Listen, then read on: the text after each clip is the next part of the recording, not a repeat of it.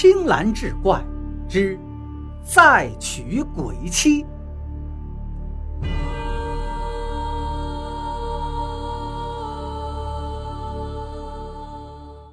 话说明万历年间，景德镇有一位富商叫吴伦，从他祖辈开始就经营豆腐店，后来在城里开了三家分店。吴伦长大后继承祖业，日子过得挺富足。吴伦三十岁那年，娶了城里当铺于掌柜的千金为妻，于是精打细算、勤俭持家，吴家的生意慢慢做的是如日中天。又连开了数家的铺子，吴氏豆腐铺遍布整个景德镇，周遭的百姓人家都吃他家的豆腐。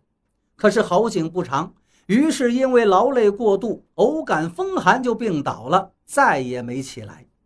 苦熬数月之后，对吴伦叮嘱道：“夫君呐，我一心为家里操劳，如今积劳而死，只求你保留我正室夫人的身份。”若来日再娶，则让他们当小妾可好？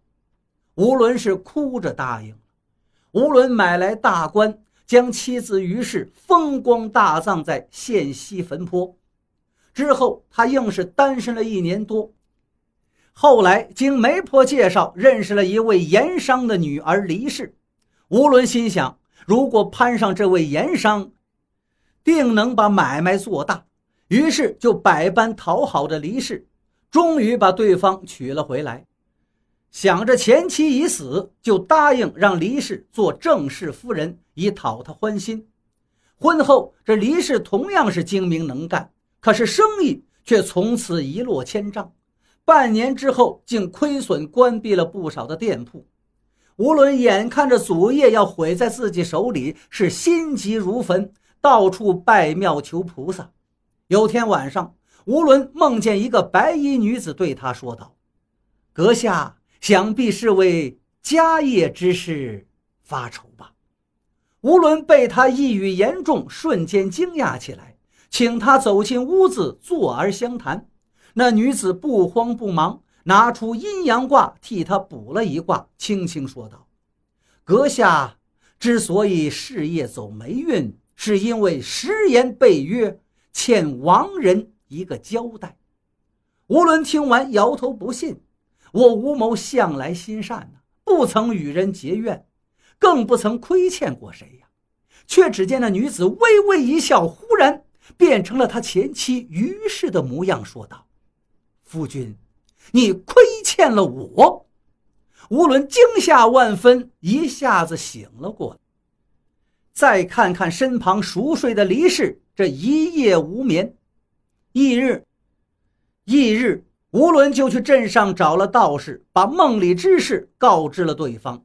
那道士掐指一算，道：“你只需将你亡妻迎回来，再娶她一次，让她当正房夫人，此霉运即可解掉。”事后，吴伦果然照他说的去做了，回去就找了几个脚夫，来到县西坟坡。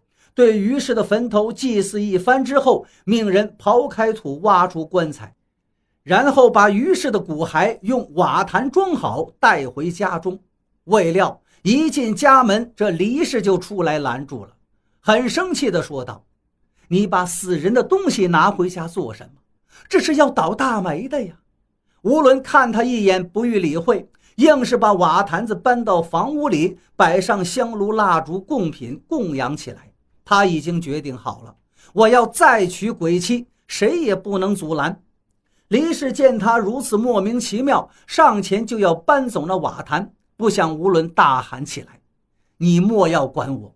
我不仅要把亡妻请回，我还要再次跟他拜堂成亲，让他做正房。”黎氏一听就哭了起来，转身收拾行李就回了娘家。三日之后。吴伦在府上张灯结彩，可挂的全都是白灯笼和白绫子布啊，还摆上了十桌酒席，请乡亲们赴宴。可是谁也没敢来，只有几个至亲好友到场。众人劝说吴伦一番，但他听不进去，喝了几杯酒，到了吉时，就叫家仆把古坛子搬到中厅，准备拜堂成亲。大家见状，只能沉默无言，静静看着吴伦的奇怪行径。不一会儿，只见乌云密布，天一下子黑了起来，四周的气氛顿时变得令人压抑。此时，那装着于氏骸骨的瓦坛突然抖动的厉害，且发出声响，像要炸开一样。众人一见，惊喊道：“有鬼呀！”皆纷纷逃离，家仆丫鬟更是狼狈爬走。没一会儿，中厅就只剩下吴伦一个人了。此时，他也被吓着了，一时不知如何是好。只见那古坛盖子突然打开，飘出了于氏的魂魄。他凄凄切切地说道：“夫君呐，我托梦于你，并非要你重新把我挖出来再结婚呐。我只是想提醒你，答应过我的事情不要忘记罢了。”吴伦听完，唯唯诺诺说道：“我是听那算命的道士说的，方才把你迎回，再给你正房之名，以求你保佑咱家生意兴隆啊。”那于是则说：“你不要听那道士胡言。如今看你这样，感受到了你的心意，奴家我已经了无遗憾，这就准备投胎去了。”吴伦听完，指天发誓道：“都怪我一时糊涂啊，贤妻呀，忘记当初答应你的事情是我之错。从今之后，我再不立正房。”于是道。你我夫妻缘分已尽，不必强续姻缘，冥婚就不用结了。你把我重新安葬好就行。说罢，缓缓沉入地底，消失不见了。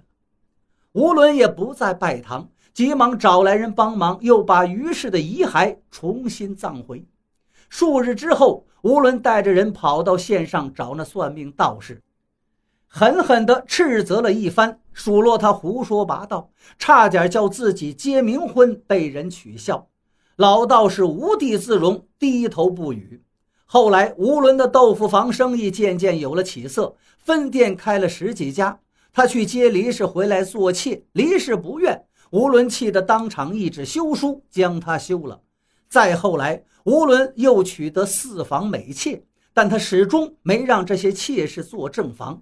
称只是为了悼念亡妻于氏。